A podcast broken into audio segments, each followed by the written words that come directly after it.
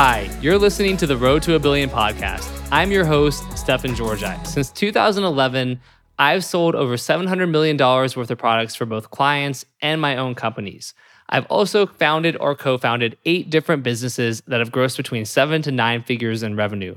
Today, I focus a lot of my time on teaching, training, and mentoring the next generation of freelancers and entrepreneurs. And that's why I created The Road to a Billion, a call in radio show style podcast where I answer people's questions on mindset, business ownership, scaling funnels, copywriting, and more.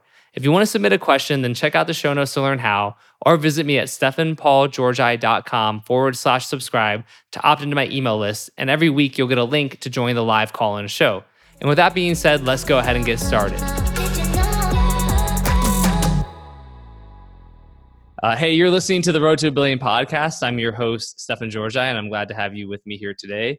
The Road to a Billion is a call in radio show where you can ask me questions about freelancing, copywriting, entrepreneurship, mindset, scaling funnels, relationships, money, and more. The reason for the name Road to a Billion is because uh, I should hit like a billion dollars in sales this year uh, for both my own products, and those are the clients who I write copy for. And then I want to make a impact in the lives of a billion people over the next ten years, and that's like emotional, uh, spiritual, financial, um, some kind of like meaningful impact. So we'll start taking, uh, you know, questions in about five, I don't know, realistically about 10, 15 minutes from now. And the way it works is you put your questions into the Q&A section in the Zoom. Uh, then Ed Reay will review those questions and feed them to myself and also Scott, who I will introduce in a second, and we'll answer as many as we can. Uh, so, Ed, do you want to go ahead and quickly say hello and introduce yourself to everybody?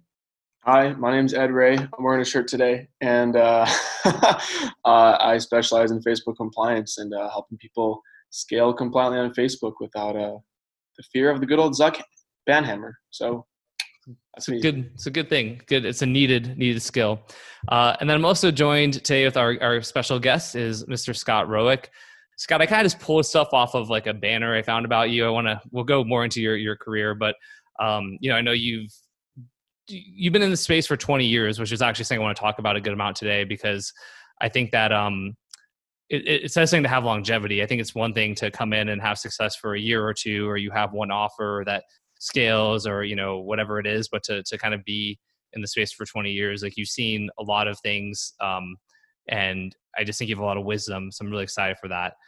Um, and then in addition to that i know you've generated over 300 million dollars in sales um, mostly for your own kind of like companies which is which is cool. So not as an affiliate not as a copywriter um, but as an in, in the trenches entrepreneur you've raised over 30 million dollars in venture financing and uh, you're just a really smart guy, really humble, really funny, uh, and a really good friend. At my wedding, it's only we were like not allowed to have Laura did not let me invite like uh, people in the industry to our wedding because she was like, "Oh, I don't want this to turn into like a mastermind at our wedding." Um, but then Scott like was like, "I really want to come." Most people uh, don't know how hard I had to lobby you, Stefan. You I, just, I was on my knees begging. I just had to go to this wedding. So, and you're right. It was under the auspice of like do not turn this into a mastermind. Do not joke about, you know, platinum and you know, it, this is our wedding. And so it, I was I okay? I was okay, right? You did you did quite well. You you really um you made it, man. You made it an extra special time. But yeah, you you lobbied me, and then I had to lobby like Laura and how to get a whole presentation. It's like you know Scott Rewick at our wedding, and you know PowerPoint, everything, the whole yeah. thing. Sales yeah. letter, VSL, or no? Um, you know what? I just went with a um like the onstage pitch. So I had my clicker and the laser pointer, you know, and uh, well, it worked. So thanks, Laura. yeah, I know. Yeah, no, and it was it was a blast. So, um, so obviously, Scott, I've known you for a few years back. So for people too who are watching, um, yeah, I've talked about going to that that uh, kind of weekend mastermind at a chateau in France, and how that was like this big moment for me because I was really a fledgling young, you know, upstart and felt kind of out of my league and overwhelmed and all of that although Scott didn't know that at the time. But um, but Scott Scott and his uh, partner at the time, Chris Clark, are the ones who put that uh, that event on, and so that was like you know really cool. That's when we first met, and then um, obviously we stayed friends since. So that was three, four years ago. Four years ago. I want to say it's nearly five years ago. I would think. Yeah. Um, yeah, good long while, man. But that was that was super fun, and we we got drunk on a on a wine tasting thing, but not on wine, on whiskey and I that was really so fun. bad, Stefan, because you had you had coveted this special bottle that you found in this random town in, in France that you you had just you said this is the bottle I've been looking for for years, and you were so stoked, and you were and I and it was let's drink it, and we drank the whole bottle.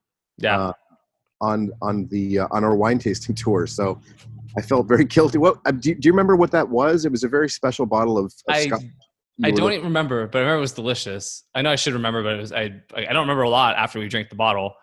Um, but I remember that though because at the the wine cave, these wine caves in France, and like we had one of the people in the group was like a really big like wine enthusiast, and he was like so excited, and we're on this wine tour, and you know it's France, so they're pretty like proud of their wine, and like they're trying to take us on this tour and share um, you know, information. And we were just like super drunk and obnoxious and like wandering down like caves that we weren't Yeah. supposed to go into. And the ugly American, right? yeah. we were just like the complete prototypical, like obnoxious American, just super, super scotch drunk. Just taking, we were just like taking pulls from the bottle. Like, this was pre COVID when you could just pass a bottle around, you know?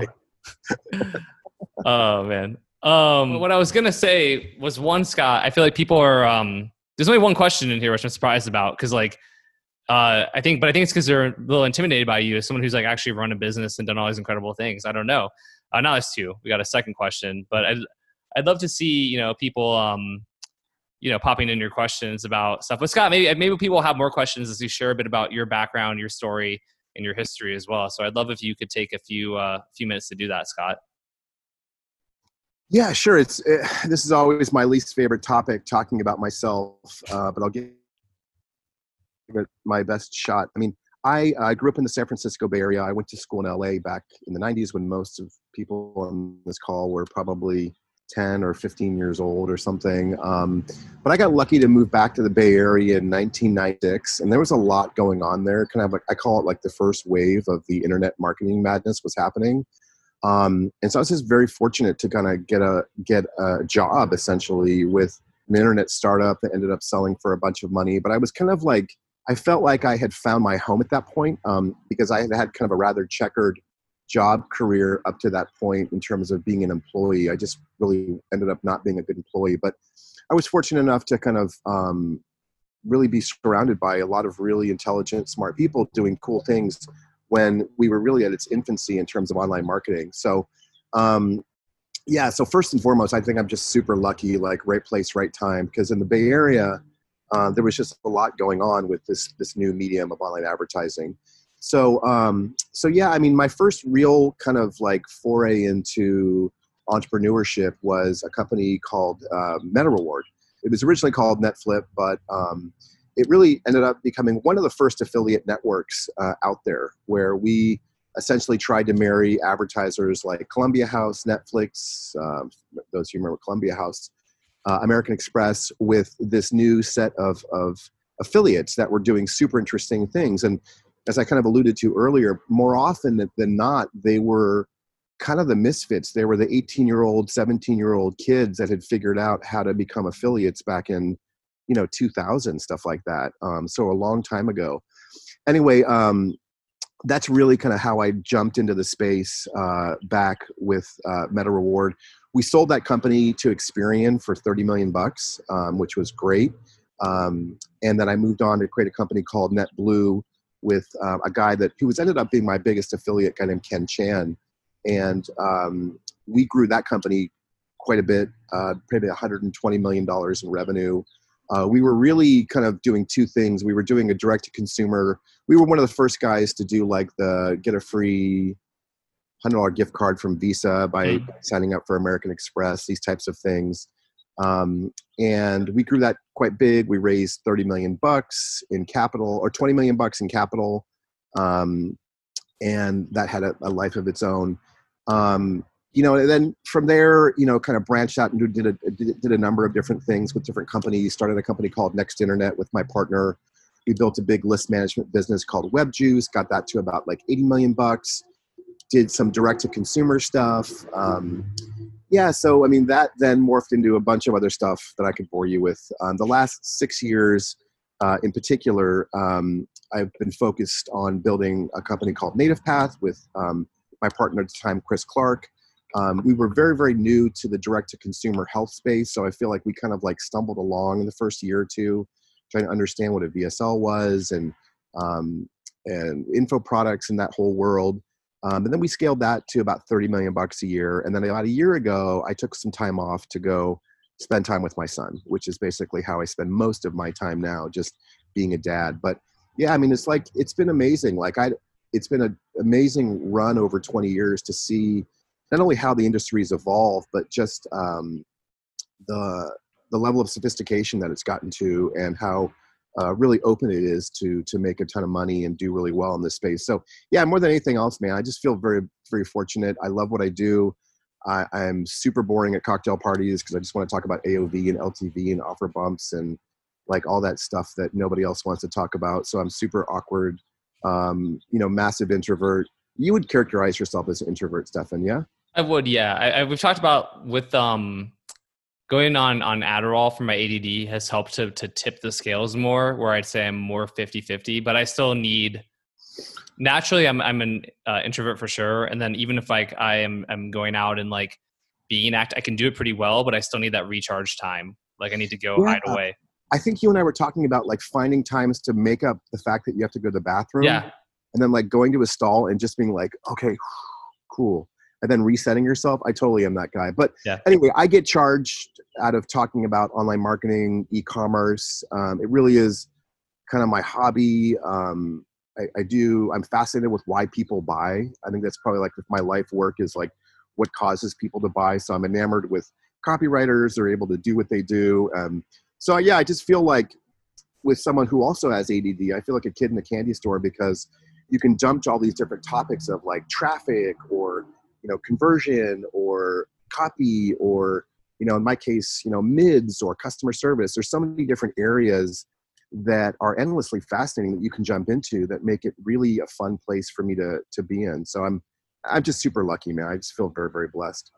Yeah that's, that's amazing. And it is such a a cool story. And i feel like um, I closed out my Facebook like live and all that. I mean, still on, still on Facebook Live, but I don't have it open because I'm like, from an internet standpoint, I don't want to drain bandwidth and disappear again. But um, for those watching on Facebook Live as well, hopefully a lot of people are, and a lot of people will see this replay. But um, like I feel like I'm really honored to have you because you have you're, you're such like I said such a nice and and and humble guy. Like even in I was put saying in our Justin stuff and talk copy Facebook group, and they're like, "Oh, I was talking to Scott Rewick about like it was like boats or something," and I had no idea that it was like wooden pad like paddle boats, but I had no idea he was so successful. You're like, yeah, because like you know you, you, keep it under the radar, and and but but part of that too, probably Scott. I mean, it's like after 20 years in the industry and having had a lot of success, it's like you start to realize, I would imagine, like that. You're like, yeah, it is cool that you've accomplished those things, but it's like, you know, I think you do a good job of not letting numbers define you. Um, and I think, is that something that you feel like early on, were you always that way or did you sort of learn that over time?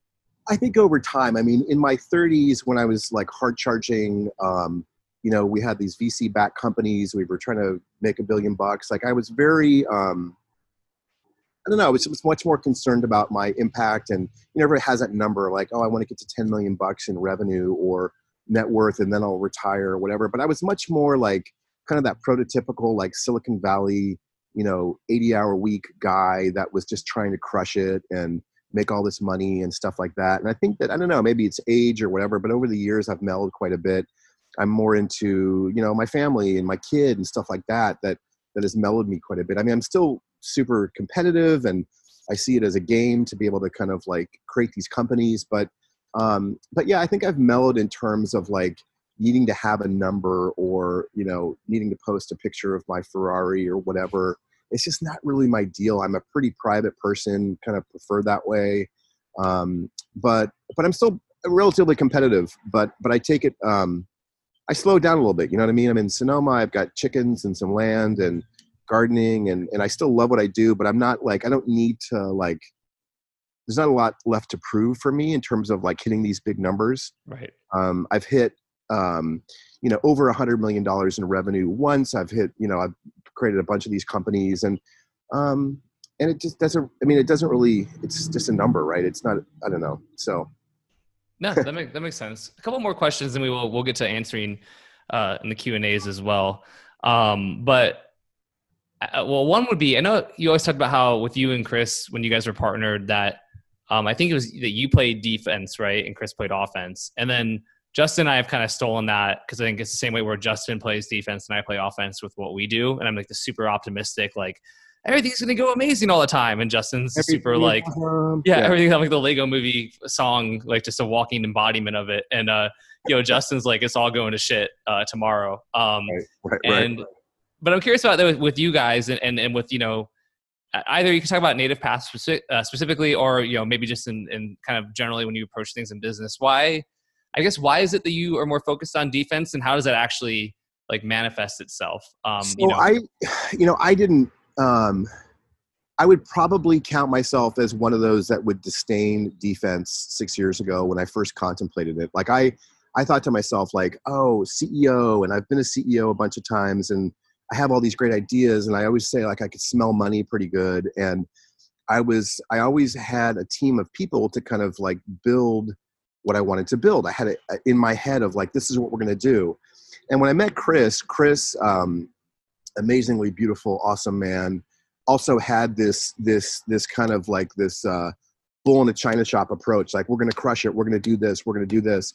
And it occurred to me, I don't know when exactly, but if you have two people like this, hard charging, um, not only will it be a hard partnership because you guys you may want to go in different directions, but um, you're going to leave a big mess behind you. Um, and so um, I made the choice. I thought to myself, what what do I want to do that I'm not good at? And it was those things, and I it was the things that nobody really wants to do. And since then, I've really fallen in love with that because I believe that's if you want to scale and sustain scale and make a ton of money. I believe that defense is is arguably way more important than offense. Mm. Um, but I mean, I essentially had a dinner with Chris and said, Chris, what do you not want to do? Like, how can I keep you in your zone of genius? Like, your zone of genius is, you know, we started the Paleo Seeker. He was really big about paleo and he lived the life and he wanted to create an info product. But okay, in that in that idea, what are some of the things that you don't want to do? And he was very clear. He's like, I don't want to talk to people. I don't want to talk to vendors. He's introverted like me. Right. He's far more intro. Well, I guess he would say he's introverted, but I don't deal with people well. I don't want to do vendors, taxes, insurance, uh, mids, um, customer service, like everything. And I kind of had to take a deep breath and be like, okay, like not my favorite topics in the world either. But realizing that I wanted to be successful, I'm like, I'm going to do all of that for you. I'm going to do that. And so I felt like I had, and what was cool about that is I put on kind of a learning mindset that I wasn't good at that stuff, but I wanted to learn. Um, and that kind of helped fuel me like this idea of keeping uh, keep learning things. So so it was really just um, you know we arrived at that just based on the idea that i knew two people that were hard charging are going to create a lot of messes behind you and those messes are what will kill you. Th- those messes are what will kill a business. Mm. Um, and you see it right you see it all over the place guys at scale they crush it and then just like six months later they're gone or three months later they're gone and so I just didn't want to be one of those companies. Um, so that's that's that began my love affair with playing defense, uh, but it's not my natural state, which was good. yeah, it is good, but that but it's interesting. Um, and then again, taking, but I, I love that idea of um, going to your business partner and saying that, right? What do you not like? What do you hate doing, right? And then finding a way to be complementary instead of uh, being like, hey, we're both going to do the same thing. Um, and then makes perfect sense. I think that's for, for Justin and myself with Copy Accelerator and what we're doing, um, which has gone, you know, really well and like way better than I maybe would have even expected. And um, the same thing there. I mean, Justin and I are radically different. Um, but I'm like, think now I feel like I had the experience um, to recognize that that was an asset and a strength, but I feel like very fortunate that that was the case because I think if I'd been less experienced, I'd been like, oh my god, this guy's way too different. Like this won't work.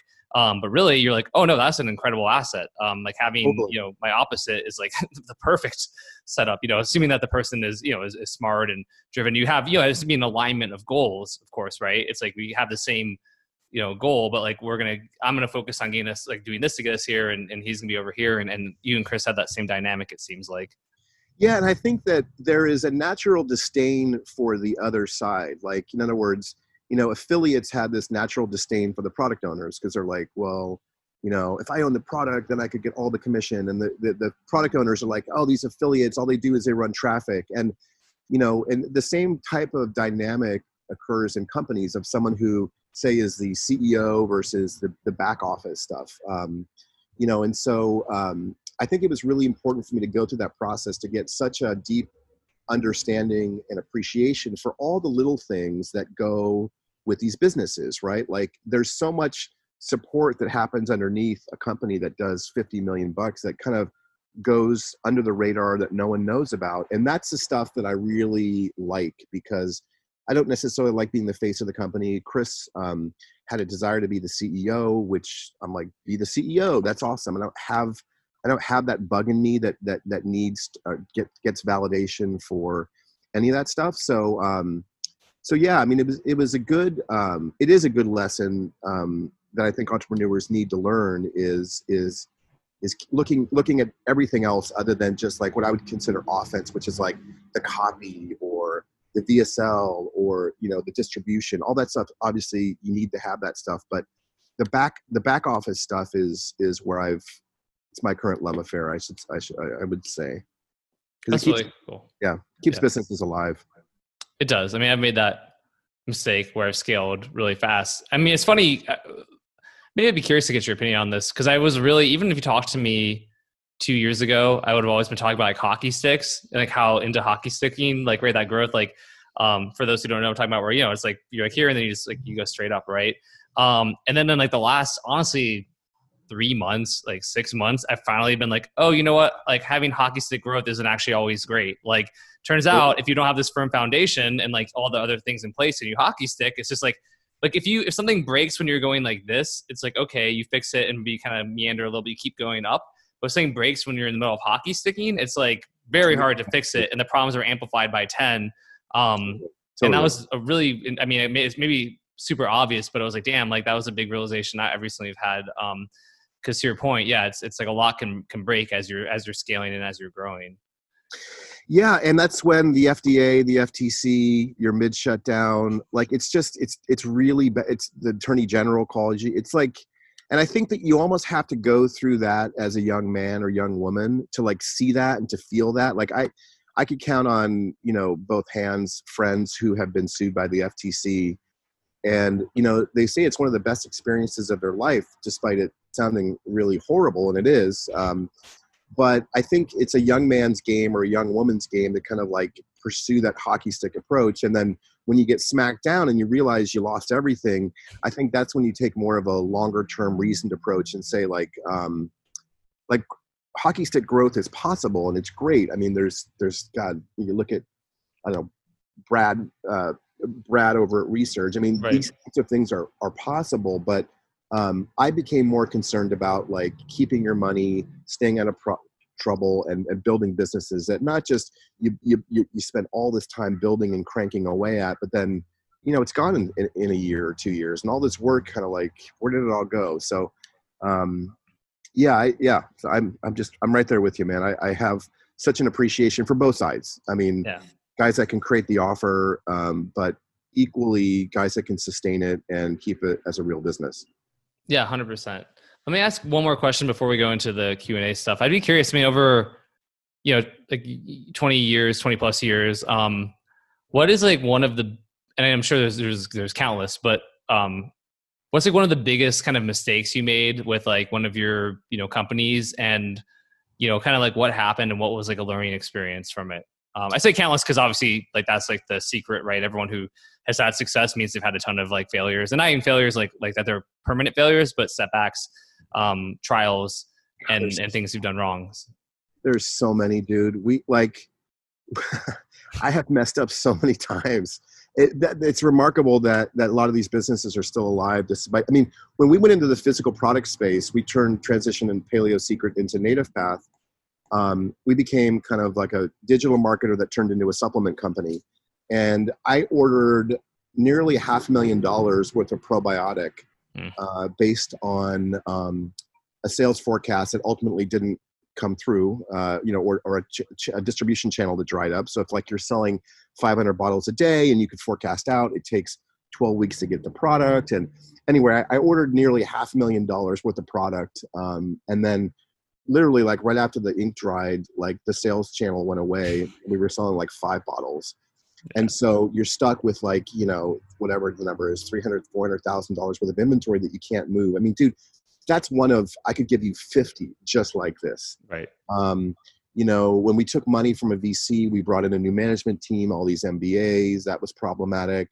Um, there are the times where you start to build a company to sell it and you have this like mythical buyer of the guy that's going to buy it or the gal that's going to buy it so you start building your company to, to, to like satiate the desires of someone who might buy it and that's a mistake. I mean dude i've made so many mistakes. I'm just it's i'm just shocked that i'm still even around in this space.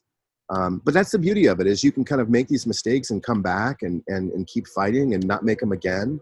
Um, and that's just i think the beauty of just doing it for a long time is you see a lot of this stuff happen over 20 years. Um, you know when to move into markets, when to get out of markets. Um, you've I've seen you know the FTC come in and slash and burn all the acai colon cleanse resveratrol guys back in the day. Right. Um, I mean, so yeah, dude. We could talk for hours about this, but I've made a lot of mistakes. Um, and I just learned, you know, just hope that I don't make them again, or I can teach people not to make them again. Yeah, because they're, they're not fun. Yeah, no, that's that's an awesome point because I think that's the the way I look at it, I mean, this is nothing revolutionary, but it's like I don't mind making a mistake. I just don't want to make it the same mistake twice, right? Right. Um, that's, that's, really it. And I kind of did it with the agency. Um, so I've, I've done it before. I, I, did do it, and but then what I'm like, was, all right, well, I'm not gonna make it a third time. What was your mistake with the agency? Well, remember, like you know, because I had um like Red Ox, which I remember telling you about, and like kind of being like, this is the most brilliant model ever, because I'm you know it's like oh, this right, right, right. Full service, like I'm doing everything. Like you know, you just give right. us money. You know, build then, a brand for them. Yeah, yeah, yeah, yeah, yeah. And then realizing like, okay, like somebody's gonna pay me fifty thousand dollars to just write copy, but I'm like, no. Instead of that, let me also build your funnel, do the design and the dev, help you with customer service, get you like you know like your merchant accounts, and then let me drive traffic as an affiliate network. And the real the real killer there was the affiliate network because like then because I'm doing everything, like there was no ownership for the person, right? It wasn't like um, you know, like like Mike Geary comes to you and is like, hey, I'm gonna pay you fifty thousand dollars to write a letter, and you're like, okay, cool. You know, you give them the letter, they'll put it into production, and it can make them millions of dollars, and it's great. Um, instead, it was like people who it was like a biz op almost, right? And so you get right. these. Like set it, forget it. Like you, you, it's like done for you. I'll build you a multi-million dollar business for you. Exactly, and then so when you do that, and they give you money, and then it's like even if the copy's good, if like you're struggling to get traffic, right? It's like, a okay, then they're pissed off at you. Then it's your you, fault, right? Yeah. Your fault. Then if you do get them traffic, they have no idea how to actually manage the cash flow or the money. So That's then like fault. they're like they don't know if they're profitable or not. They're like, oh, that shit's happening. Uh-huh. So then they can't pay the affiliates. So then like, you know, uh-huh. like I literally in the last, it's pretty much at this point done, but it took like two years. I had to pay. um I mean, I think I think it's okay for me to say I had to pay Daniel Toe two hundred and forty thousand dollars over the last sixty days because of like affiliates that have like uh, or, or, people from that agency back in the day that never like basically um, paid their mm-hmm. bills and then we got stuck with them. Oh. and you know then i had to have that whole like i'm like do i try and tell daniel like well hey i got fucked so you're getting fucked? But i was like honestly it's better to just you know pay it and and your reputation's important and whatever. Um but uh you know i literally set the last of those three. I basically was like hey let me space out over 60 days. And daniel was like fine. I think just happy to be actually getting his money. Um, but I literally set the last wire for that yesterday, and um, so you know, super frustrating because then I mean, literally, that's just one example where there's, legitimately like at least a million dollars that I ended up like kind of like eating for different reasons because of like the affiliate network and the model and like. So then I'm like looking at my, you know, your checking accounts. I've got, you know, like investments and all that kind of different shit. But so you're like, ah, I should have an extra million bucks here. But but to your point, it still is like um i mean a i don't think i'm gonna make the mistake a third time so i feel pretty good about right. I, I, think it hurt enough this time um but then b it's like I don't know. Fuck, I was gonna say. Actually, I kind of lost my train of thought, but, oh, no, I'm glad I, it happened. Kind of. Totally. You know I mean? It's yeah. like it's like uh, I don't know. It's like you know your kid or something. You have to let your kid fall down. Like it's you have to have it happen because if it yeah, I, I totally agree, dude. Like and, and it's it's awesome that you're just that upfront about it. But yeah, I could I could list you know all the different times i mean one of the things that it reminds me of is just like being singular focused like i always thought like i was smart enough to be like you know run these six different companies and you know be oh how many companies do you have i've got eight companies and i'm like at first I was envious of that. Like, whoa, you've got eight companies. I'm like, then I'm like, you're an idiot, dude, because like that's so dumb. Because like, I don't know, like you're not Elon Musk. I'm sorry, like it's just not like you got to do one thing and do it exceedingly well because you know if you're spread too thin or you're doing too many things, uh, it's in my experience, it's never going to work. Um, I had this experience at Next Internet. We we had a kind of an incubation company where we raised five million bucks and started six different companies, and you know one succeeded out of the six, but you end up spending all your time on the losers that, that right. don't make it. Well, you should just like cut their throats and move on. But yeah, man, I mean, um, I think you have to kind of walk that walk, and that's maybe what experience does. Is you get you, you build up, you get smacked down, and you just like you said, you just hope you don't do it again. But yeah, I agree. Yeah, and being resilient too. I mean, because I think the thing that um the point I was going to make when I kind of zoned out for a second on it, but you'll blame the ADD, but um was really just like but once that happened and even you know like like if you go back to these different things like i've you know i have my own hard luck stories and things and it's always just like okay i can let that define me or I can give up. And you you want to sometimes. Like when you get like I had oh, a venture totally. with um with somebody I've talked about this before where we were in CBD too early. I think I'm gonna tell you about it a little bit, but then we ended up getting, you know, like two million bucks basically just yeah, like, you know, um, that we never got. And like, you know, there's there's a moment to sit there and be like, oh fuck, like I don't want to like I I don't have the energy to go through this again. Like this sucks. Like you're totally. trying to fight, you're like looking at legal stuff and um but then it's like, okay, well, if I'm not going to ever get to where I want to go if I just give up. Like I mean, it's like you keep moving forward, and um, and every time you do that, like ultimately, like you know, I'm in a way better place today than I was back then, and like um, so yeah, and that's where I think that's where it's great to have a good partner, Stefan. Like honestly, like I remember just hearing you say that, you know, it, during the early years of Paleo Secret, when Chris and I were fumbling along trying to figure out like you know digital products or info products or direct to consumer or the health space like there were so many times I was just like, Chris, this is just not going to work, dude. Like, you know, the first year, I think the first year we might have done like 400 grand in revenue. Um, but we just worked tirelessly. You know, the, the, to give birth to any idea or company just requires like tireless, you know, thankless work of just like, okay, I'm going to set up a new email address. I'm going to like, it's just like, and, and I can't tell you the, you know during those few lean years where you just want to quit you just like i can't do this and that's where having a partner is so valuable because as i was coming down saying we just must suck. We can't figure out how to be the next mike geary. Like or why can't we break into this space? Chris would be like we're going to do this. We're going to figure this out. Keep going. And then conversely you know when chris was down i would lift him up. So that's I've, i really feel like a partnership if done well, can really keep you in the game longer than you might keep yourself because you're going to experience very uncomfortable things and, and big failure along the way. And it's not for everybody. Some people just like, I'm done, I'm out, I can't do it. Um, yeah. So, yeah, it's good. No, yeah, that's, that's awesome. And did um, you have a partner? Did you have a partner that kept you in the game that like you said like, Stefan, don't give up, or is that just you're just gonna stick with it? it's been more me, but I've had a good support network. I mean, for me, a lot of it too is I think, like I always talk about the importance of like masterminds and, you know, and then for me, like a mastermind is like when you go and someone's like, you know, this one little like button like hack that increased conversion. I literally shared one at our event because we did like a checkout page, like changes the wording on our like the checkout button and increased conversions by 20%. It's like that's cool. I like I that doesn't happen all the time, but it's like a, I love those wins because they're easy to do. You share them great. But like Totally. That's valuable, but like to me, the real value of it is again, it's like the relationships, the networks, like the fact that you and I are, are friends. You're at my wedding, and here you are doing this, um, and and really. So I think for me, um, with my first health supplement company, I really felt like on an island, as a lot of entrepreneurs do, and then going to like a mastermind and realizing that there was like a community of other people who were going through similar things, and then totally, you're um, not alone, right? That was huge. Yeah. No, I mean the mastermind in France. I mean, you were there, and I remember Jason Krisky at Straw House basically saying, you know, in front of a room of whatever 10 people. And these were people that are doing pretty well. Like, hey, if you guys are not doing video on Facebook, you're a bunch of idiots. I remember Chris and I going back that day and just like typing in like to our tech team, like get video on Facebook. And, you know, like, and, and oh my God, it worked. Holy crap. Yeah. You're selling a ton. So, yeah, I think it's, you're right. Like, I think we have a very tight knit community of people that have kind of this abundance mindset where we can share stuff and, and again it's just it comes down to little things that can just make the world a difference i mean or when we first started we had we didn't even know what an autoresponder was and um, Tyler Bramlett, uh, God bless him, was like, dude, I'm going to write an autoresponder for you guys because you're, you're yeah. bringing 5,000 leads a day and you don't know what the hell you're doing. And we're like, thank you. We didn't know what we're doing.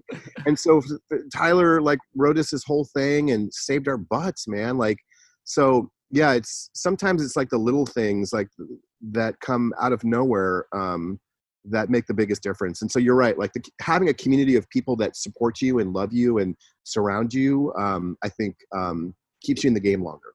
Hundred percent. I completely agree. Um, but with that, I do want to go. I know we got about 16 questions in the Q and A now, so let's go through as many as we can here. So, Ed, by the way, hi. I know you've been. I saw you sneezing a minute ago. God bless you. You know. I Thank that, you. Uh, I feel. Yeah. Yo, I got blessed. Didn't have to go to church. How amazing is that? um, and so the way this will work is Ed, like, yo, we'll have you kind of uh, pick the people we're going to answer the questions for. Give like a, a little summary of what they're asking, and then uh, Scott will let those people come on. We'll unmute them, let them kind of ask their question um, to kind of replicate the uh, the call in radio show experience, which is just kind of fun. I like it, and uh, and then plus we can be more interactive that way. Uh, and then you and I can, you know, try and provide any insights that we may have, and and you know, we don't always have the answer, but like we can at least yep. share our thoughts on stuff. Cool. That's good too. So Scott, sit back, relax, enjoy the show. I got you. But also answer uh, a lot of questions. And by the way, you've got like epic eyebrows, bro. Thank you. I appreciate that. Like Stefan has Stefan has good eyebrows, but your eyebrows are like just slightly better. I am agree I'm, known my, I'm known for my wiggly eyebrows. Can you wiggle them or no? Oh. oh my gosh. Um, so I'm going to ask a question here from uh, Dami, um, but I do have a question for you afterwards for my personal self. Cool. So Dami asks, I'm going to summarize it. We talked about this last time, Stefan. Right. Uh, so basically, he wants to know about the the differences between copywriters that you hire and don't hire. So we're gonna let Dami come on. He's gonna expand on his question, and then we'll get your response. Uh, Stefan. I made you co-host. Yeah, I'm co-host. For some reason, I'm not allowed to unmute Dammy. I'm pressing really? What the f? Let me see if I can find. uh I'll find Dammy and allow yeah, hit allow to talk. I wonder if it's like a new setting. I just hit. I'm hitting a lot of talk. Try now. Any luck? No. That's bizarre. Let me try. Okay, answer live. And then try now. Nope. I wonder if it's a Zoom glitch or something. Here I was so excited to. uh I know it was, it was such a good question too. Well, we can still answer. Danny. I'm sorry. Then I guess for now we'll we'll answer it. So go ahead and read his question then, sure. and then Scott and I will will answer it. You got it. As someone who has hired a lot of copywriters, what's the one thing you found that differentiates those that end up working with you for a long time and those you don't ever want to work with again? Um, I can answer that, Stefan. I mean, yeah. for, for, me, it's um, it sounds so basic, but are they easy to work with? Like I maybe at my advanced age, right? I'm 50 something, but like I pay particular attention to how easy it is to work with somebody. Um, and if there's a moment where it becomes difficult too early on, I run because I think that's just the bellwether for problems down the road. Like I think a lot of copywriters will come in with their demands and this is what I want and I want 3% of gross and I want this big fee and blah blah blah and and that is an immediate turnoff to me. Um, so I, I think it's like those that deliver value first and then you know maybe get paid later but i think just ease of use. There are people that are just easy to work with that make me smile that that it's just easy. You know like I, I'm, I'm raising a five year old boy. That's hard. They have demands. They they're, they're hard to work with sometimes. So my i'm full up on difficult people um, so if you're easy to work with if you're kind if you're um, generous. I care less about who you've written for. I care less about your your credentials. Um, so that's probably the I guess one way to think about it. Yeah, that's a. I think that's a great answer, and um, it's simple, but it makes sense. I mean, I feel the same way. If somebody's like a like a diva, someone put Sam, Sam Novak said, you know, diva free zone. Um, oh, but like you know, completely agree with that. Um, this is very rarely worth it. Like they talk about like in a sales organization, it's like, oh, your best you know sales guy like or girl like you you're going to give them like uh more leeway and i think that's true to within reason but even there you're like you hear about all the time somebody who's like a really big asset to a company but they become like the the the headache of having to like cater to them like it becomes it outweighs like the benefit they're bringing to the organization, and you're like, all right, like I just you know you cut them free. Um, so yeah, Ed, um, I know. Or go ahead, Scott. Sorry. I was gonna say, I mean, yeah, in a you know, you never want to be key man dependent, right? Like or key woman dependent. Um, but you never want to have a single point of failure or a single person in your company hold the reins to the success or failure of your company. So, um, eliminating key man dependency in for the management team from a copy perspective is really important. So you're right.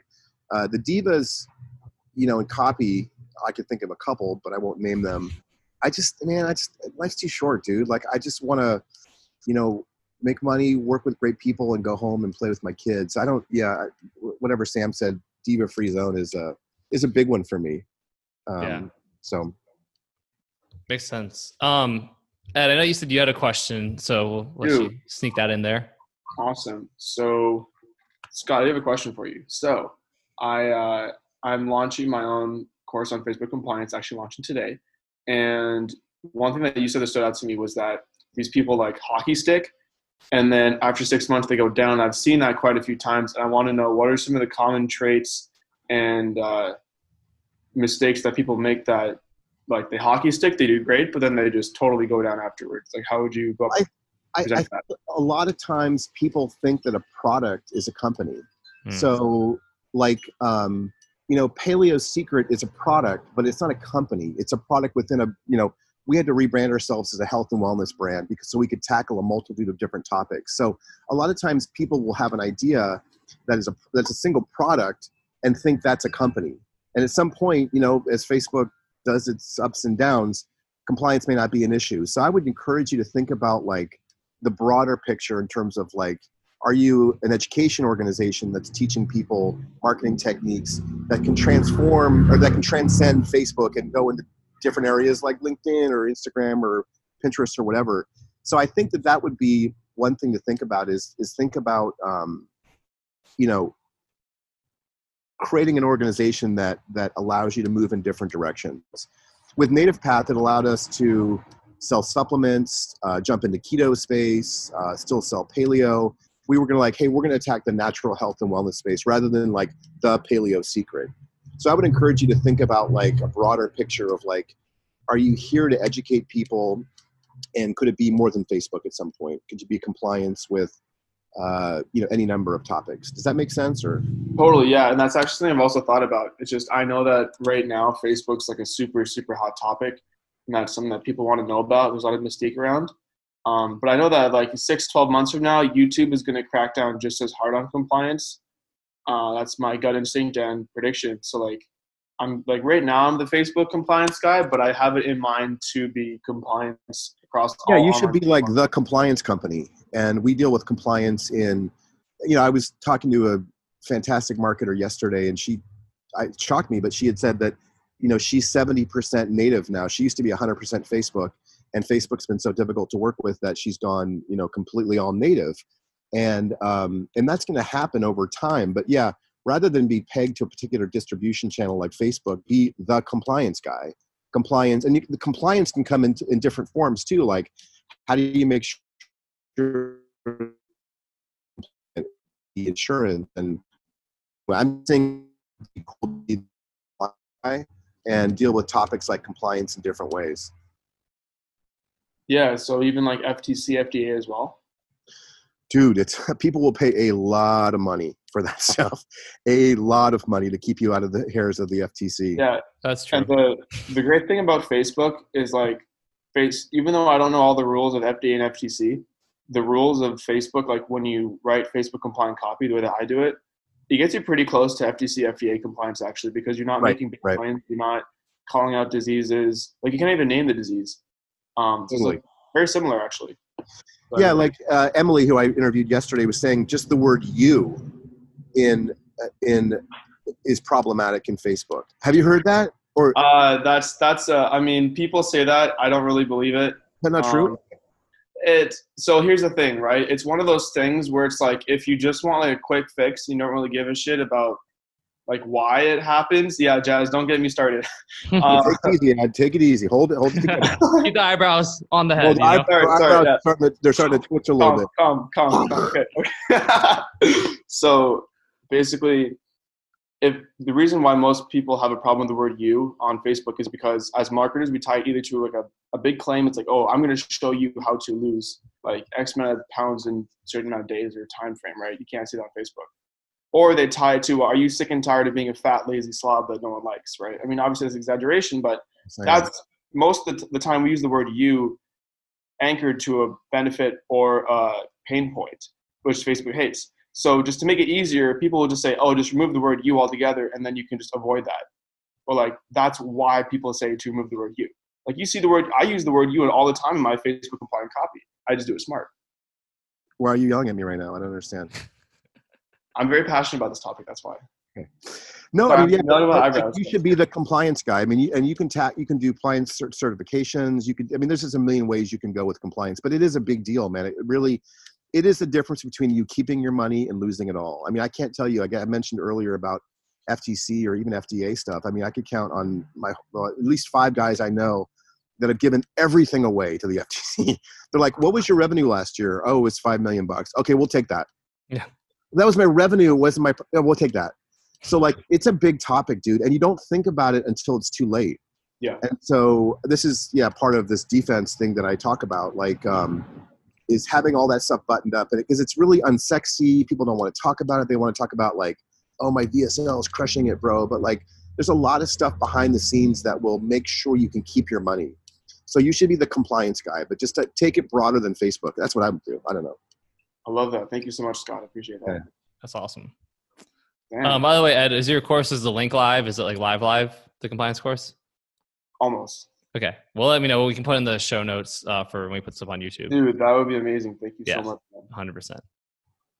Cool. Uh, cool. Who we, got, who we got next? Mark Mark Lamont says, as a business owner, what's the best way a copywriter has approached you directly for a chance to work together?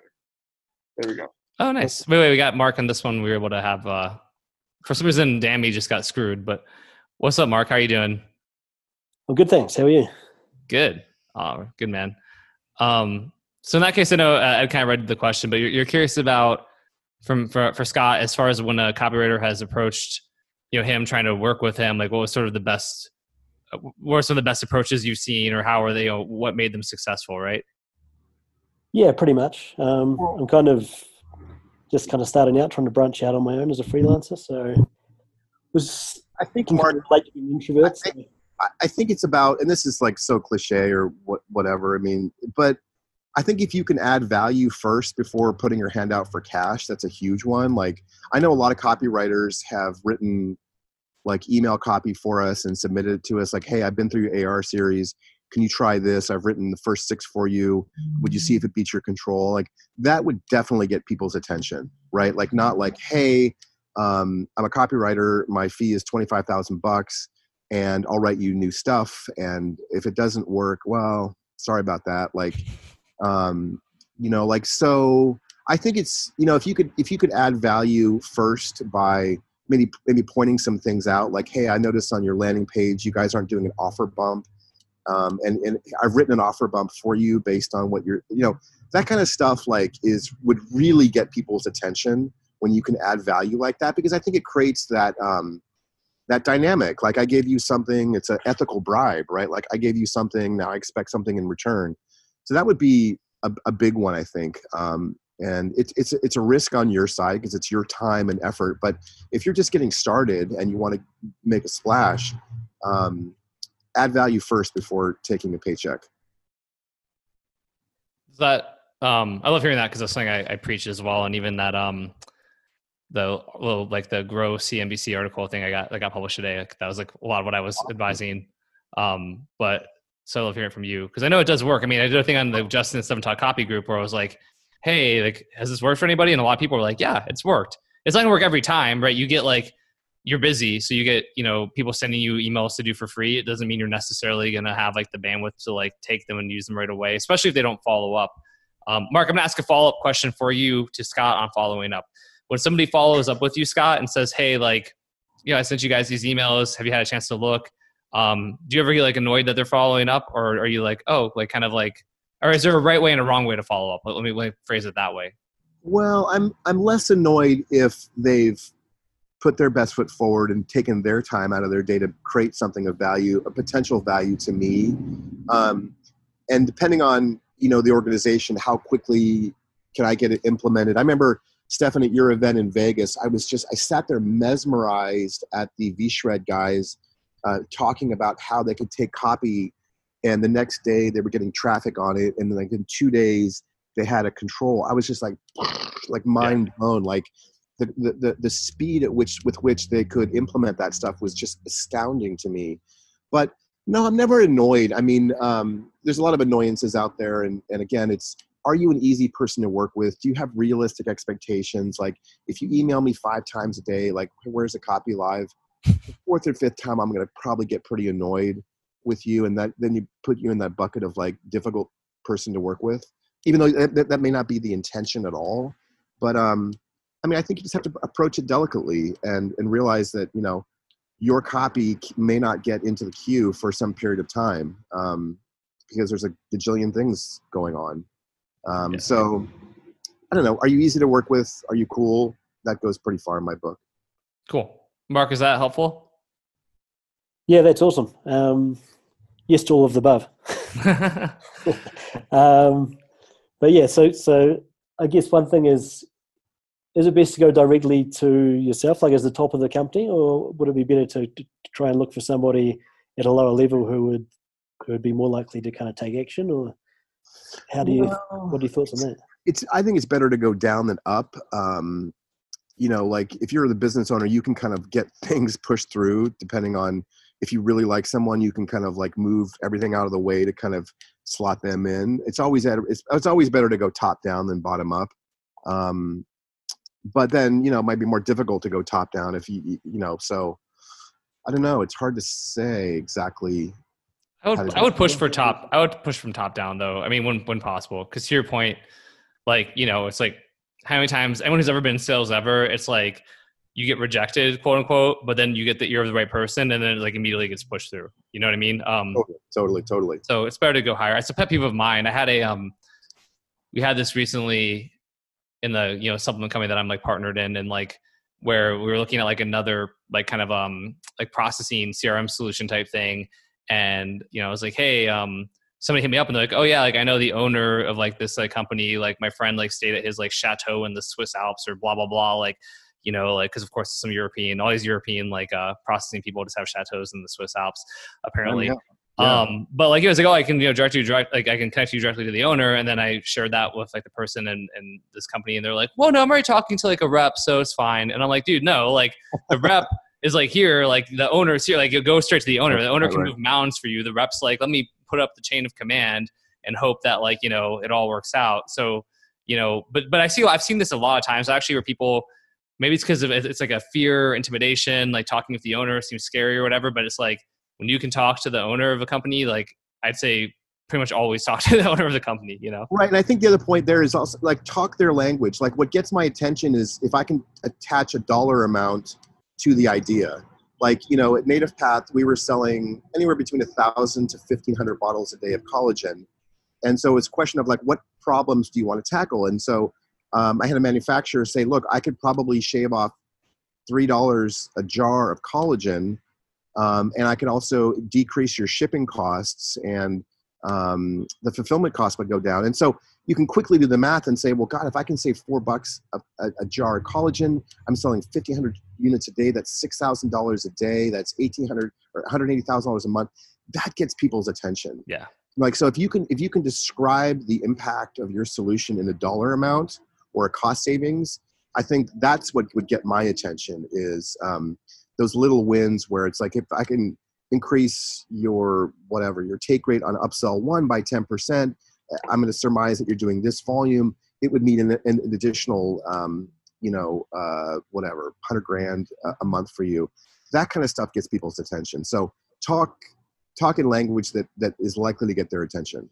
Yeah. Uh, a basic one, I suppose. No, I love that. No, it's not that basic. I, I people are putting in the chat, but I say like, do the math. Like I talk about in the context of when you're closing a client or talking about like like when I charge fifty thousand dollars, my whole thing is like, okay, well, like, yeah, like I'm fifty thousand. There's writers who are way cheaper than me. Like, why would you pay me fifty thousand dollars? It's like, all right, well, first of all, you know, what are you kind of hoping that this new offer is going to gross? And you know, is it fair to say you want to gross at least a million dollars, right? And they're like, yeah, I mean, at least a million. Like, all right, cool. And is it fair to say that like your you know your profit margin on that's going to be around like twenty percent? And it's almost always like yeah, or or usually it's like no, it's going to be higher. And you're like, all right, cool, let's say twenty percent. Like so, if you gross a million dollars at a twenty percent profit margin, that's two hundred thousand dollars. You paid me fifty thousand dollars. That's a four x ROI on your investment.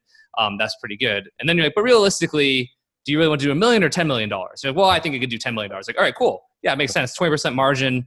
That's two million dollars. You're paying me fifty thousand dollars for the chance at a forty x ROI. If you go to like, if you could put a dollar into the stock market and get forty dollars back, you would, you know, you would you would mortgage your house and everything to, you know, to put all your money into the stock market if it was a sure thing. It's like I'm not like, you know, am I? Is it guaranteed that I'm going to give you the a home run like offer? Like no, but if you look at my track record, my experience, like when you hire me, you have a way higher probability um, than when you hire somebody else who doesn't kind of know what they're doing. And so, um, but the thing I've so I've taught that to others, and I think it's really valuable because like you know it, it, really helps with like that that pitch. But then, but the thing is, you can you can still do that with like a lower level client too. You charge you know um, like five thousand dollars or even five hundred dollars, and the guy's trying to or or woman's trying to gross like ten thousand dollars. It's like you know just doing that math and, and kind of what you just said. Um, Scott, like I mean, it's cool hearing it from the business owner's perspective, but I, I, it makes sense, right? Because then you're not thinking about like me, the freelancer, as a like a liability or as like you know sort of an expense. You're looking at me as like an investment or like an opportunity an investment opportunity that can yield you an roi and it's a total reframe. Um, but a lot of freelancers still will look at themselves as this expense and then they come from like like oh god i hope you give me money and it's like you know the guy who's like on a date and like oh i hope she'll kiss me or, you know what i mean it's like you know um, you got to kind of yeah i don't know so yeah I, I mean, I admittedly, Stefan, I have this very love-hate relationship with copywriters. Right. Um, I'm, I'm. Are there copywriters that are willing to invest? Like, let's say it's fifty grand. Are there are there ones that are willing to like invest? Like, say, put that fifty grand in escrow, and yeah. say like, if it hits, you get it. If it doesn't hit, you get zero. I've I've done that before um, with with mixed results. To be fair, um, but I think that's a cool idea. I mean, you have to trust the client, obviously. Um, but I mean, what I'll do, I mean, so I just, you know, I, uh, Ed, Ed Scal and Mike Geary just hired me to do two things. And I was like, I'm not going to do any more copy projects, but I, have never worked with them before. I think it'll be fun. And like, they were super, you know, easygoing and, and I didn't even, ha- they didn't ask me to do this, but I told them, I'm like, look guys, like, um, yeah, by the way, like I'm going to, if it doesn't hit the metrics, it, there's two controls they have. And I was like, if it doesn't beat your controls, like I'm like, you have my word. I'll, I'll, I'll put in writing right here. Like I'll work with you guys to optimize the copy until it at least beats your controls. Because like I don't think the controls are that great, and I think, but I'm like I'm like you, you know, I put it in like the invoice, and like I'm like I'll put in the contract, whatever you want. Yeah, you know? it's a no brainer, right? Like right. you would you would do that all day long. That's the thing is if you eliminate the risk for the business owner somehow, or make it like this no lose proposition where it's yeah, that would get people's attention. We're yeah, always worried about like you know you spend 25,000 bucks with somebody and like you just can't beat the control. They're like, well, sorry, bro, like we tried and you're like okay next. Like it's yeah. yeah so i don't know. That's that's cool. Yeah awesome man. Cool. Um so mark hopefully that that helped. Uh and uh ed let's let's go ahead and, and go through some more questions here. Let's do it baby. So we got mr mark oh there's two of them we got mr marcus ortiz asking about uh things to look in a business idea if uh it has good potential to scale cool what's up marcus how you doing You there, buddy? Okay. Oh, I see him double, double Marcus. Maybe because he was um, there. You are. You oh. got it. Can you hear me? Now? Voice. There we go. Getting better. Try again. Marcus, go and talk. All right. Marcus, we love you, but unfortunately, I'm on now. Unfortunately, we got connectivity issues, Marcus. So Uh, um, uh, yes, I'm here. Oh, the, there we there we go. Oh, okay. Yeah, so just my question was, uh, what are the things? Hey, it's still kind of out, Marcus. I'm sorry, buddy. I'm gonna I'm gonna can you I'm gonna mute Marcus. I'm sorry, Marcus, but it's kind of out. So, um, do want to read that question? So, what are the things you look for in a business idea, offer, etc., to see if it has potential to scale big and make big money? Uh, I just pick big markets, like um, you know, like when we jumped into the health and wellness space, we knew that a large majority of Americans were fat and overweight and obese and spent a ton of money to buy products like this. So I definitely want to take a big market first that I know people are willing to spend a lot of money in as kind of like a first, you know, first one to think about.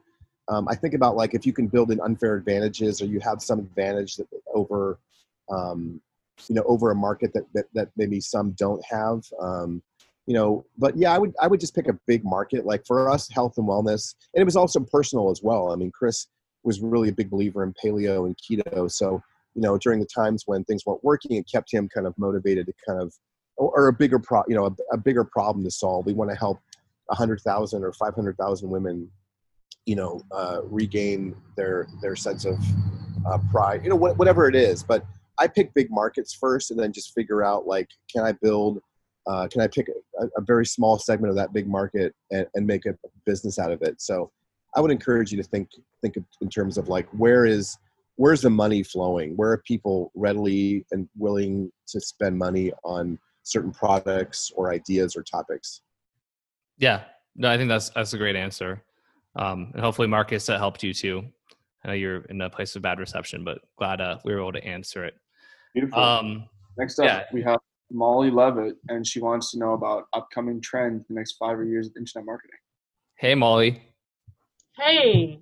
How's Thanks it going? for taking my question, Ed. I appreciate that. Um, yeah. Um, yeah. So thank you so much for all this information. It's really super. Um, I am brand new, and um, I just wanted to check in and see if you had any thoughts about trends.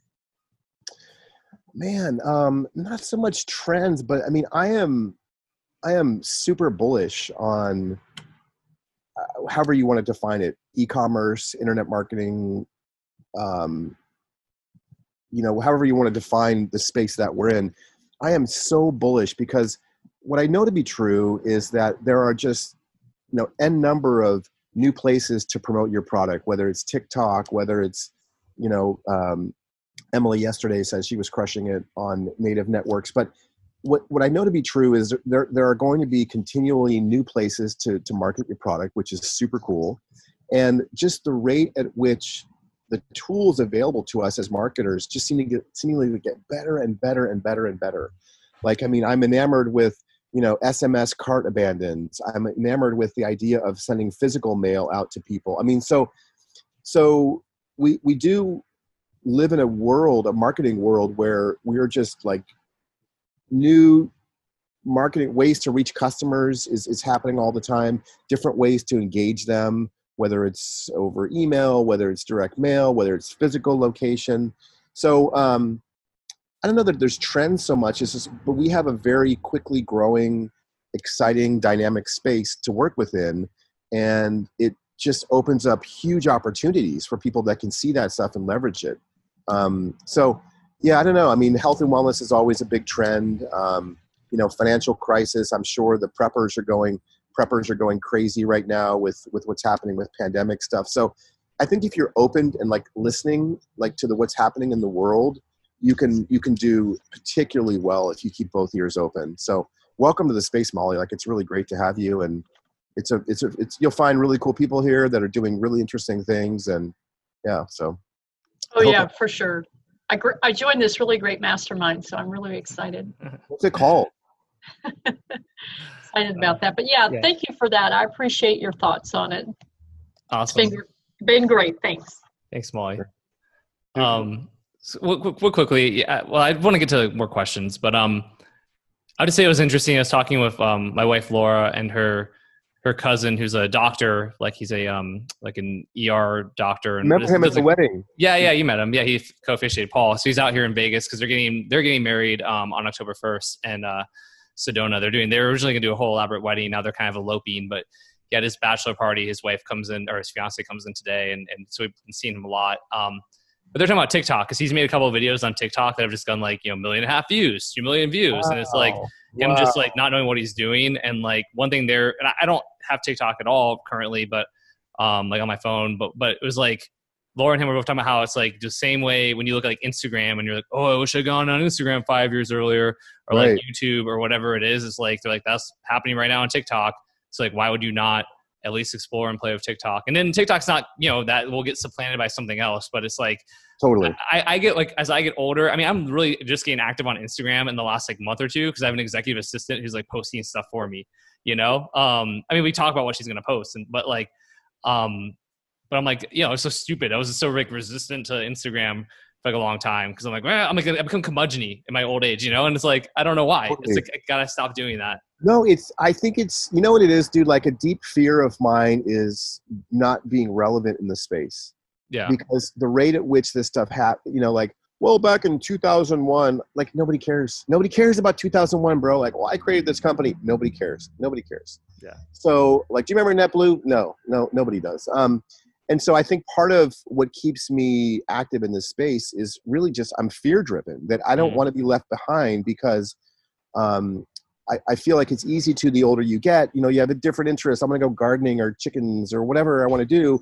It's easier to kind of lose focus because the rate at which this stuff is happening is so quick um, that I always want to keep up to date with like, you know, what's the latest way to market to somebody um, or the latest channel, like you said, TikTok or the latest service. So um, I'm desperate to stay ahead of the curve or at least stay with the curve. I don't want to be like one of those guys that's like, you know, like, you guys remember MySpace? Like, yeah, that was great. Like, nobody cares, dude. So um, that's a good motivator to to stay relevant in the space and just like continually be involved. So, yeah, yeah. I, yep.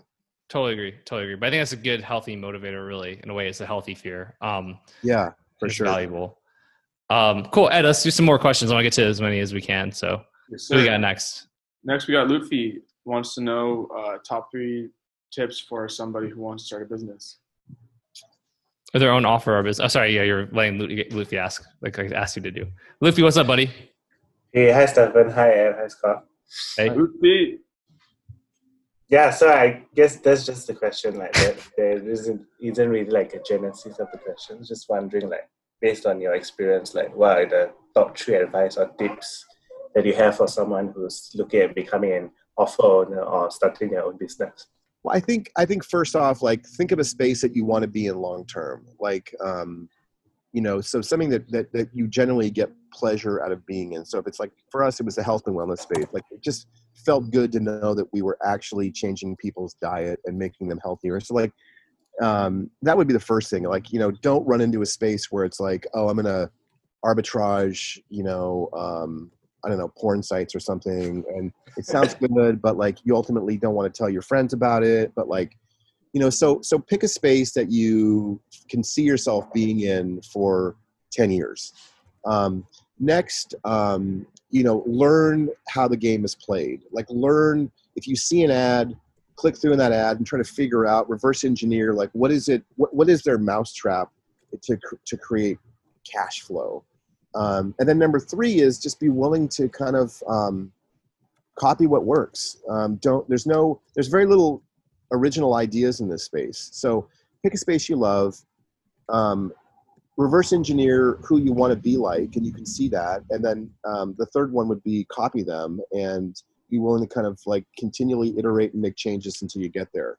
Um, it's you know for some people it, it seems like an overnight success. Uh, it's pretty rare, but normally you know you're going to stick at it for a long time uh, to to finally like eke out some semblance of of success. So be willing to kind of like stay for the long run because more often I think a lot of the, how this stuff is taught, like business building, like hey, run your own business. It's easy. Come do it in three months. No, it's not. It's it's like never how it works it's just like long hours of like thankless hopeless work that when applied over time creates something beautiful um, so i don't know if that helps but i hope it, hope it does okay good uh, maybe just a follow-up question so how do you get clarity on like what you actually enjoy in like the next 10 years because that's like a really long time for you to commit to something I don't know, like what what generally brings you joy. Um, I mean, you know, it could be a hobby that you have. It could be websites that you go to. It could be any number of things. I I, I guess that's really a personal question for you. You know, like um, like I said, for me, the bug that I had in me was like, why do people buy stuff?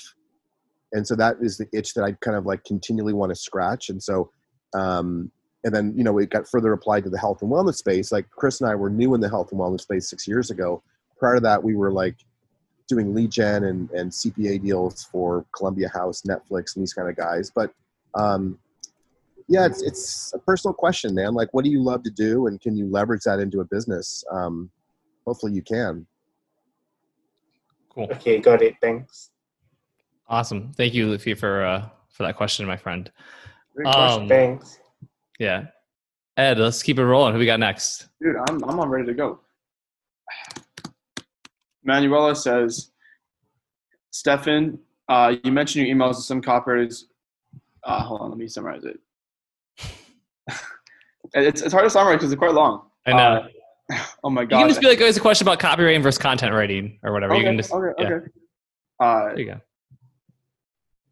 copywriting versus content writing. There we go. Is that the one I saw where I think was the many or she? There's one where she said that she said I won't be able to ex, uh, ex, kind of expand because they're terrible weather. So I think I don't think she's gonna be able to actually. All right, I will. So in that case, you can actually read it, Ed. Oh my gosh. Okay. Stephanie, you mentioned your email uh, that some copywriters mix up the content concept of content writing and copywriting. Is it totally impossible to mix both ideas together uh, Yeah. to, to produce better results? Another question. There must be a place for worker bees in every industry. Oh my gosh, people keep liking this. Oh my god, it's moving up and down. Uh, so, how are entrepreneurs this day affecting the place of such people in the industry negatively or positively? Cool. So yeah, I'll, I'll tackle those. So um, I actually said uh, creative writing versus copywriting, um, and there, there is a difference between content writing and copywriting too. Um, but I meant more like like you can tell people who are good at creative writing who are like, oh wow, I can get paid to write and be a copywriter, which I was kind of that way. Um, but you're still following a very set structure as a copywriter when you write like your headlines and your you know if it's like a long form copy you're writing your lead and the different pieces or even an ad so it's like you still have to like answer the question right away of like what's in it for the prospect or the viewer like why are they why should they give you their attention but attention is a currency I think it's like Tai Lopez say that. If he does, then I, I just quoted Tai Lopez. Which you know, I'm I think Tai Lopez is actually a pretty smart marketer, so I'm fine with that. But um, uh, or maybe it was Dan Lok who said that. I don't know. But um, either way, uh, like attention is a currency, right? And if somebody they have very like a limited amount, a finite amount, and they choose, they're very picky about where they're going to spend it. So you need to um, you you still have to capture their attention. What's in it for them? What are the promises? Uh, relating, building rapport, which you're doing through sort of calling out their pain points and you know, kind of like showing empathy towards tho- those, and then like really um, creating curiosity and intrigue around the fact that you're going to help them to solve their problem in a unique way that nobody else has ever helped them before, and that's going to be different. And so, you know, that's kind of copywriting 101, so to speak. Uh, but then at the same time, with the creative writer, like, so you can do have a story, right, about like a dramatic moment in somebody's life that was a turning point.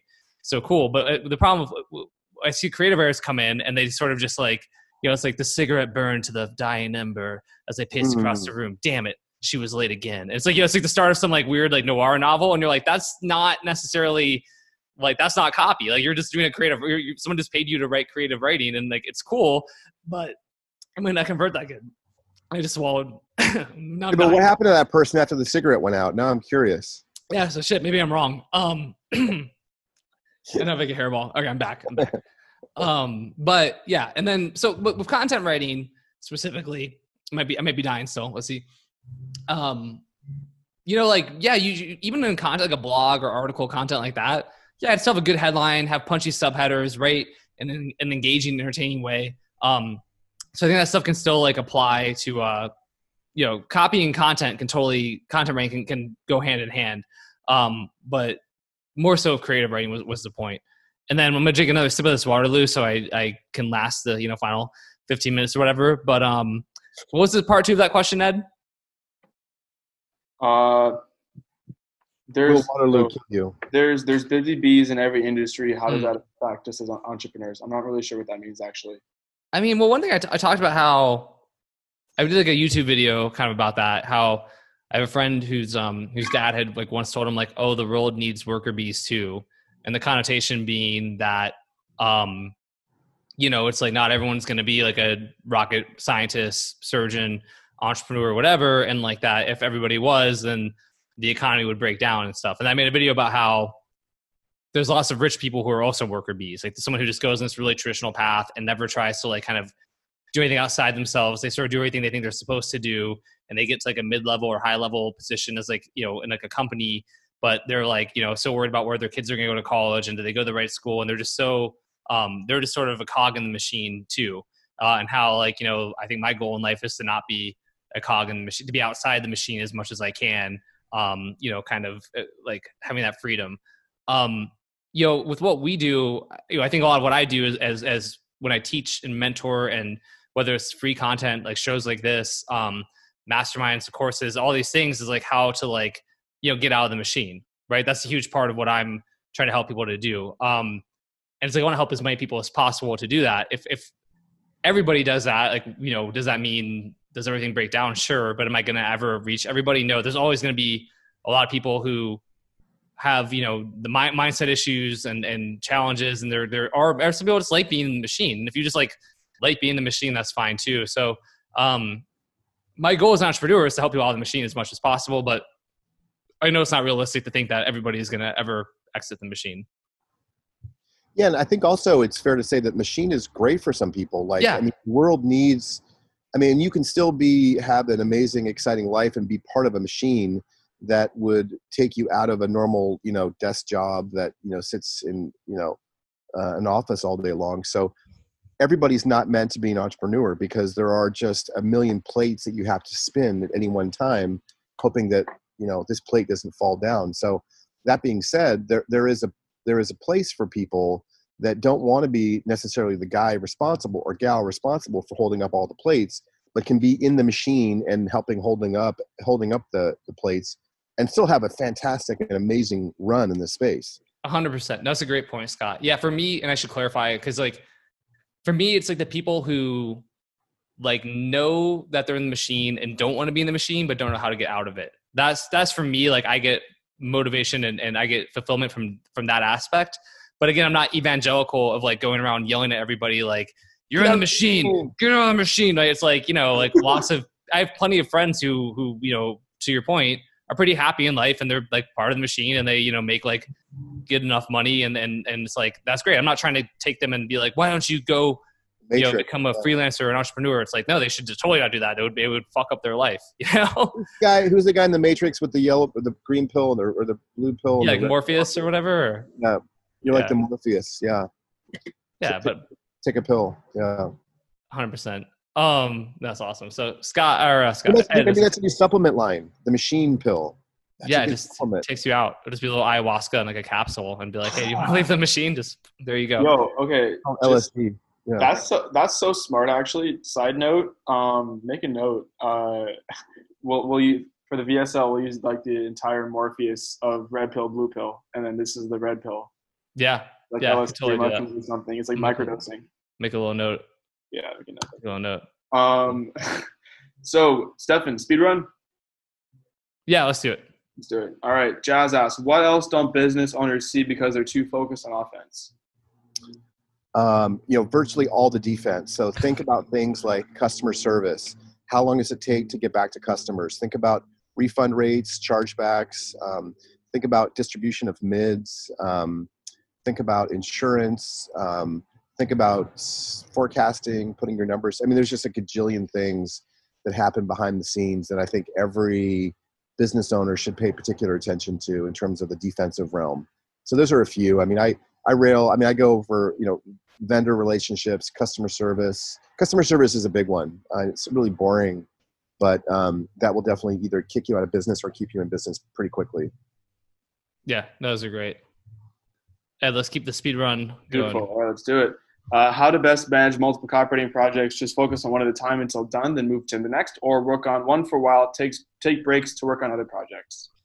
Uh, so yeah, I personally am very much one at a time. I think like, you know, putting all my focus and attention into one and scheduling it out so that I have enough time to do that. So even if I get multiple projects, one of the reasons that I, you know, give people an eight week turnaround time is not because it's going to take me eight weeks. Like it takes me like a couple of days to write a sales letter, but it's that way I can have other things going on and have even other copy projects and yet still get them all done within the deadline. But I manage that out. So I just finished uh, a total like kind of new letter for the guys at G Plans uh, I sent it to them yesterday morning, I guess. Um, and and I love it. I think it's really good, and uh, I think it'll crush. And now I know what I'm doing next. And then after that, I have the stuff for um, I have two other projects after that, basically, and and you know, Ed and, and Mike just hired me, but they've got eight weeks there. So I'm like, I'm already planning that out. I'm like, in a couple weeks from now is when realistically I'm actually going to start. So I'll ask them questions and I'll have like, you know, I may have thoughts about it as I'm out doing a walk or something and I'll make notes, but,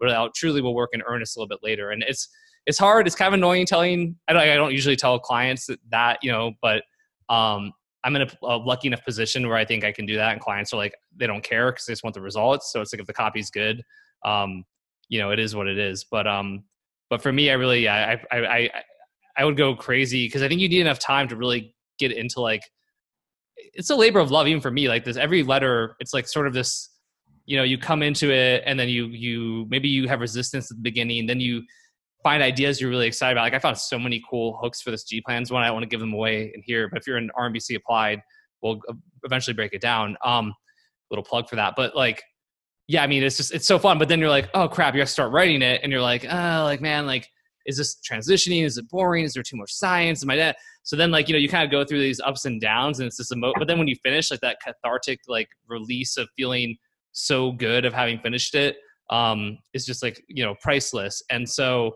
uh, you know, that's a whole like intimate, like love affair with every one of those letters. And I can't have multiple love affairs, you know, metaphorically, of course, you know, obviously they don't have love affairs in real life, but can't metaphorically have multiple love affairs at once. That would burn the shit out of me, right? I would, I, I, I couldn't do it. Um, so for me, yeah, one at a time. It's a long way of saying uh, one at a time. Love it. Marcus Ortiz asks tips on avoiding FTC problems and how to handle it if it happens. That's a pretty loaded one. Um, but yeah, I mean, there's a million. Yeah, I mean, it's there's uh, there's this guy that does compliance for FTC named Ed Reay. You should go check him out. Um, but I mean, there's you know there's there's written stuff about how to stay out of the crosshairs. There's a lot of material out there how to stay out of the crosshairs. There's great attorneys like the Venable Group in DC that will keep you out of the crosshairs. If you're if you are on the FTC list, just run, dude. Like it's done. Like you're Yeah, it's not a question of win or lose. I think once you're on that radar, you're going to lose. That's been my experience. There's been very few cases where somebody actually wins. So you just want to, at all costs, stay out of their crosshairs. And it's, um, you know, I, I tell you, one of the biggest tips I learned, um, and I learned this from an FTC lawyer sitting in their offices uh, in San Francisco. I was being interviewed, not for anything I had done, but they were asking me to, you know, cooperate with um, with their investigation. But near the end of the conversation, I, I had said to the guy, "Look, I'm in the lead gen business. How do you guys do lead gen? How does the FTC FTC do lead gen?" And their answer was remarkably simple. They say, "We look at the Better Business Bureau," and it was such a simple answer. If you're on the Better Better Business Bureau and you have a really bad reputation, that is the first indication to us that we should look at you. So, simple tip: um, stay in the good graces of the Better, Better Business Bureau at all costs. Because if you don't, that's I think where the FTC starts to look.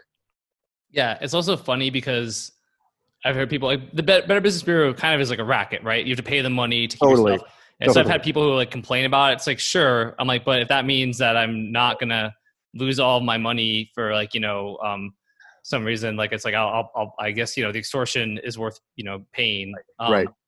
And then yeah, and then back to that point too. I mean, like for even the stuff I'm doing now, like we have an FTC slash FDA attorney like review everything, and like and and we also write you know intentionally to like like the the to, to, we try i try to like as i'm writing or someone else is writing to kind of make it clear that we don't want to make claims that are going to be like super outlandish and get us into trouble but you know the, at the end of the day it's like if you get really big and you uh, you know it's, it's, it's tough but like even just having an attorney back to like why ed um, the advice that scott gave to you is so valuable like um, having like an attorney or an expert look through it and change stuff like it's just uh, my my because I've been on the other side where I'm like I don't know if what I'm saying is okay or not, and like the the way I sleep now versus when I slept back then, I sleep dramatically better. You know, today knowing that I've got like um you a know peace of mind, yeah, covering my ass, right? You know, yeah. yeah, yeah. Um, so cool. And let's let's cut, pop through a couple more here um, on our speed round. By the way, side note, my my team just got the the link set up for the, the compliance course. Uh, Christian Diston asks, uh, do you think finding and working with a business partner is a better strategy for success, assuming you find the perfect synergy? Uh, for me, it is. Um, I think we're we're social creatures, and um, you know you can't be great at everything. So finding a business partner that um, not so much that you get along with necessarily, but that thinks differently and values different topics um, is really important. The tendency for us is to work with people that are just like us, and that's a problem. Um, I would I would find people that round out your skill set because you're just not going to be great at everything. And whether it's somebody who's obsessive about customer service or whatever the topic is, but look for people that round you out. But for me, I've been a partner person for basically my entire career. Um, I think it just um, it's a better way to go, in my opinion. Yeah, I, I I'm gonna walk by the way and plug my so you get to see my house, but keep Ooh. talking. Yeah, no, I mean, I think that um, I was say, I mean, I, I, agree, but it is really key. The key is the right partner. I mean, that's so crucial. It's like, um, you know, it's like getting married, right? So it's like you really want to totally. like you want to date, you want to like have the conversations, you want to also have like legal stuff to plan for the divorce as much as it sucks because you're like, no, we're gonna moon, we're best friends, high five, you know, and then like you really want to plan for the divorce too. Um, I think it's important. Yeah. Um, and as we see Scott walking through, he froze for a minute. I'm sure he'll come back. There he is. Okay. Yeah. Are you back, Scott? Uh, yep, I'm here. Perfect. Okay. Patrick Chan asks, I've heard that hard work can get to six figure earnings, but hitting seven figure is building a system like an offer. When did you feel that it was time to make your own offer? Good question. Were you, I mean, well, I, am not sure it's for me or Scott. I'll, I'll go first. I mean, for me, um, I just felt capped and I always wanted more. Um, so even though I was writing for the, the guys in like Romania and they were having a ton of success, it wasn't that I saw them, you know, doing like a hundred million in a year or whatever. And like, um, it wasn't necessarily like, oh, I want like all that money because I, I knew I understood business enough to know that like that that wasn't profit, it was revenue. Um, but it was more so that I wanted to be a part of something bigger or do something bigger, and I felt like with them it was um, I was like a super highly compensated employee, and I just was not. I didn't want to do that. I wanted to have like more freedom, and and and I and I'd been a freelancer before, so like I knew, okay, well, I, you know, here I am as a freelancer making anywhere from fifty to like eighty thousand dollars a month. Um, I, it's gonna be really hard for me to like make more than that as a freelancer, especially at that time in my life.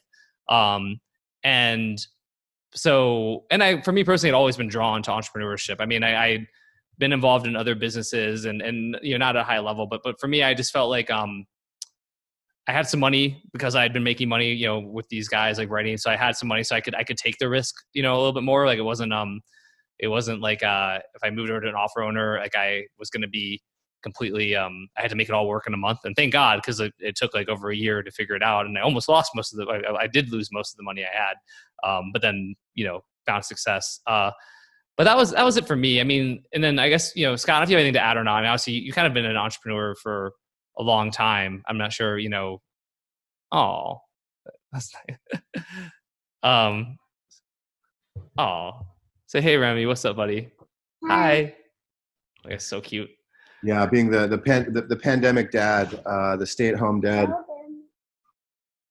Tell them that you're so cute. Stefan's so cute. All right, I'll tell. Thank you, thank you, Remy.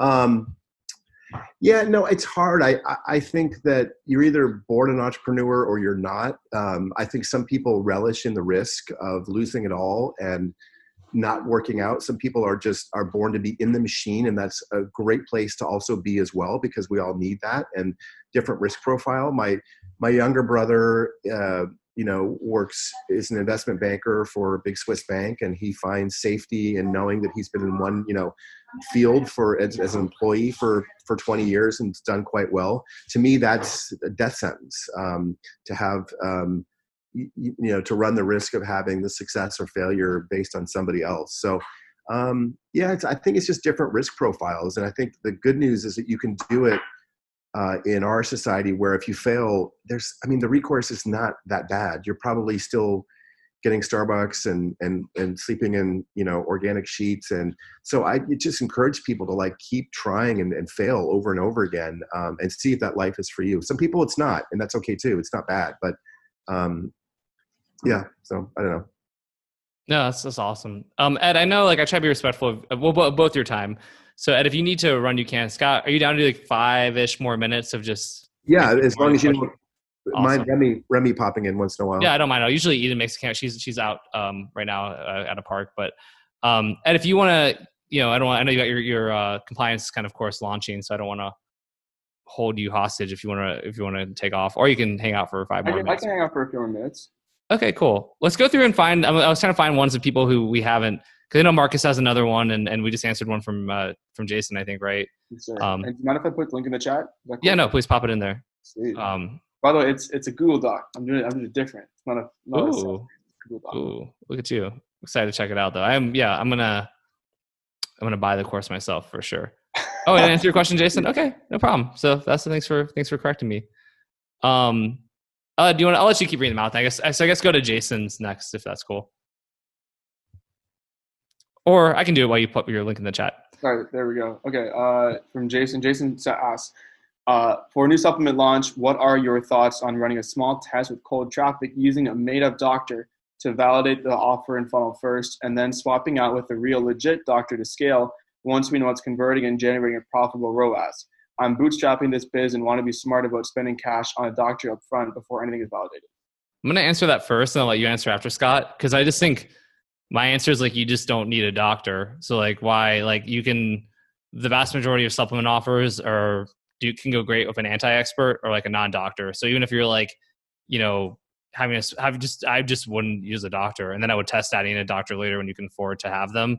I mean, you know, to be completely candid, I think people like you know they do that kind of stuff and like i'm not gonna sit here and be judgy about it and like sure it's like i think honestly do i think you're gonna go to hell if you like do a small test and you have like a made up doctor like no um you know especially if your intention is that you're gonna replace with a real doctor pretty fast um but i just don't feel like i also don't really feel like you need a doctor. Like i, I think doctors are super overrated for the most part um in health supplement offers but then scott i'd love to get your take on that as well yeah, I mean, I'm 50 50 on that. Like, I've seen, you know, that third party credibility. Like, you know, in the case of Native Path, we had Chad Walding, who is our doctor and has been the face of the company. And certainly, I think we've gone pretty far with that. I've seen it done before. Um, and I've also seen it not done, right? So I think, you know, both ways uh, work. And I would say that in terms of the idea of testing something um, without it, yeah do it. Like it's kind of like when you when you give birth to offers like this it's like hook or crook. Like you got to get something going and and um, good enough is okay. Like so don't feel compelled to wait till everything is perfect and you have the right doctor and everything. Like just get something out the door um, and let the market determine kind of what needs to get fixed on it or where you're at. But yeah i would i would if you're just starting out you literally got to do anything you possibly can to give this offer the light of day. And if it means faking a doctor for the first you know month do it man. Like whatever launching these things aren't easy. Uh, there are a lot of work and a lot of ways you can fail. So take advantage of every opportunity you can um, and if it means you know faking it for a bit like do it. I don't know. Put like our ftc disclaimer. Um, you know these are just educational advice that is not uh you know just right right right, yeah. right. Or get to the point where your your your cart you can't check out. I mean yeah but that's right. And quite frankly i mean unless you're doing really outrageous crazy stuff like this cures covid or whatever generally speaking at this at that level where you're just starting out the ftc doesn't really give a crap about you. They're from what i understand those guys are looking for the big wins. I mean they they wanted yeah. to count somebody big and so if you're just starting out they, they don't care about you which is great. for, for sure. Jason said the letter is written in a doctor's voice so we would have to write the whole thing to remove the doctor. Just to be fair though like not really. I mean, you can just be like, "Hey, I'm so and so, and I'm an expert, and I'm like a researcher, and like you know, what I mean, like you could still like have like a like a researcher type spokesperson, and anyone can be a researcher, right? And like you know, unless you're like, unless the whole story is like I was at my medical practice and like I was seeing. I mean, if it's really specific, I guess then that's an issue. But if it's like more so that the guy's like a doctor and I noticed stuff going on with my patients and I went to discover the real like reason why, it's like you could be like, I'm a researcher and I know things going on with people that I like talked with and I went to, you know, you can basically tell the same story without needing a doctor. So, um, yeah, but hopefully that, that helps. And I think we had, um, Isaac next, right? Ed, the muted Ed Reay. That's me, my man. What's so, up? Isaac, if you previously pitched a lead and got no response, how would you reapproach and follow up once your positioning is better?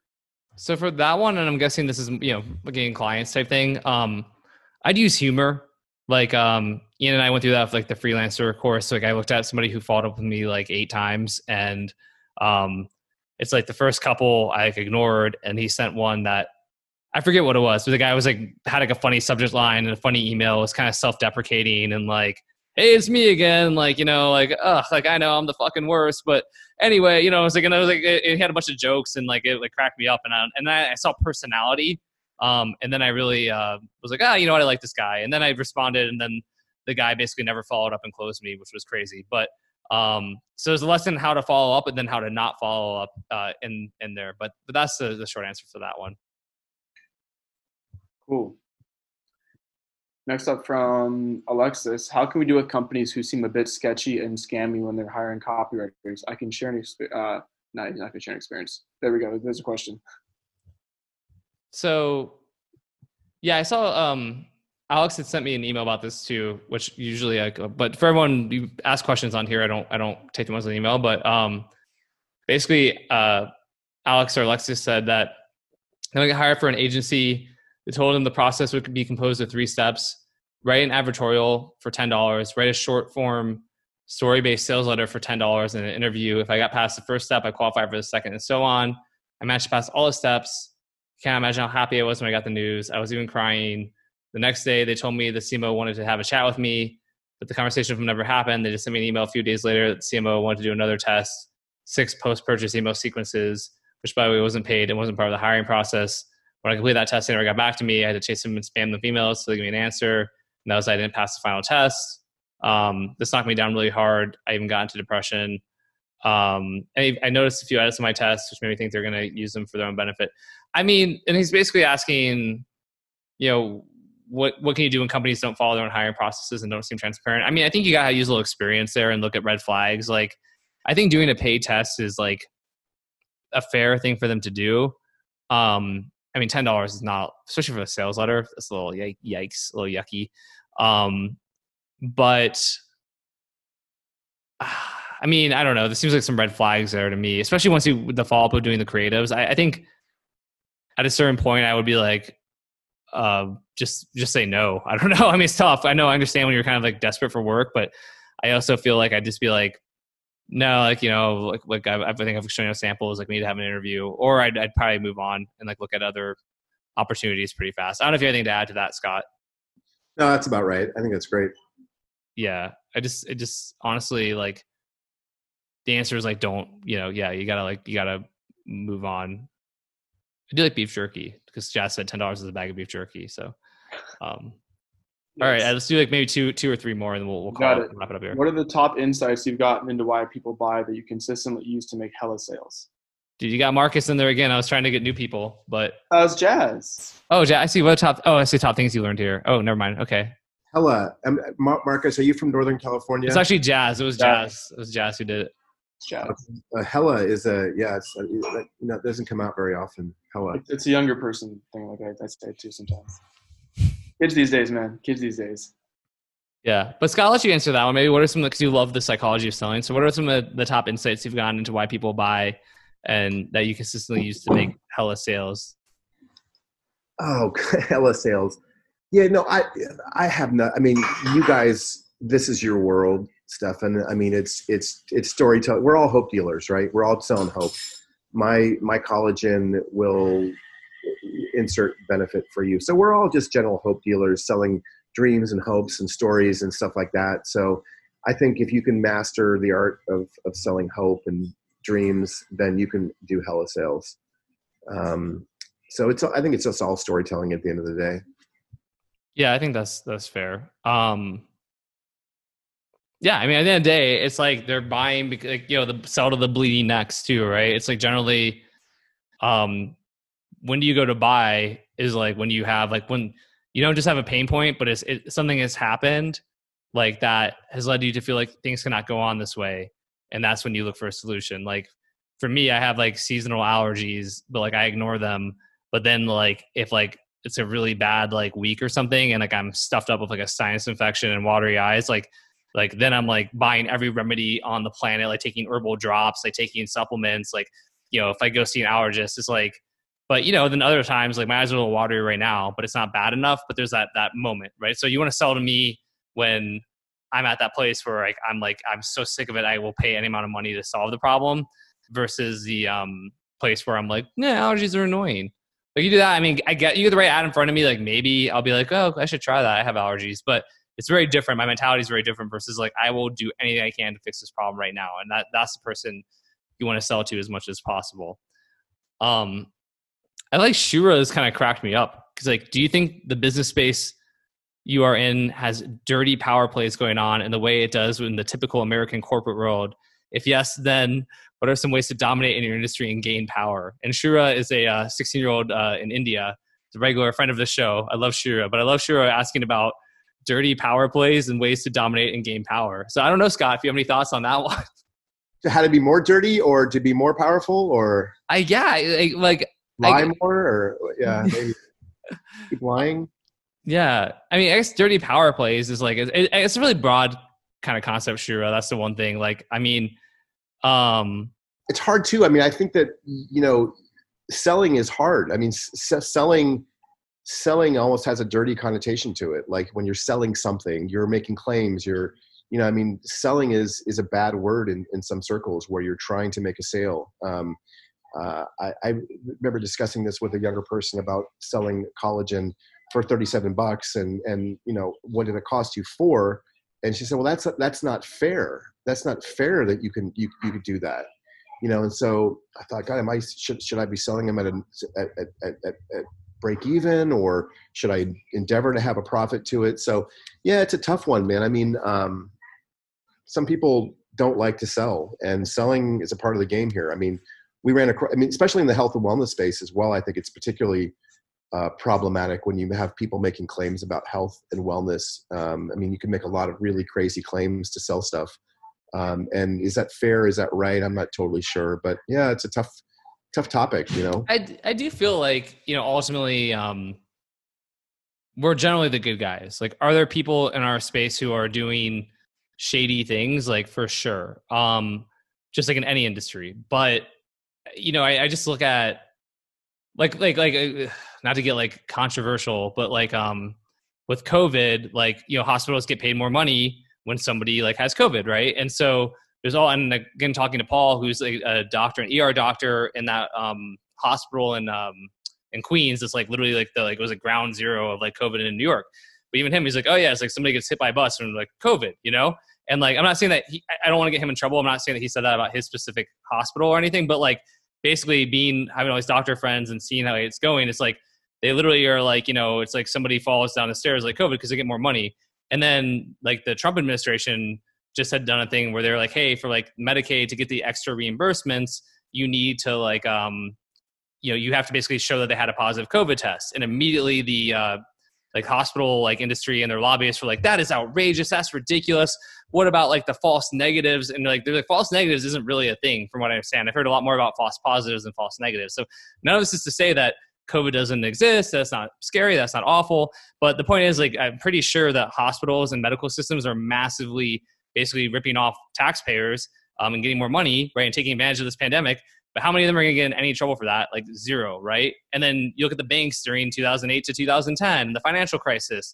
Um, I, you know, I just think like it's not that all big. So you want to talk about dirty tactics and power plays. I think big business does employ those more.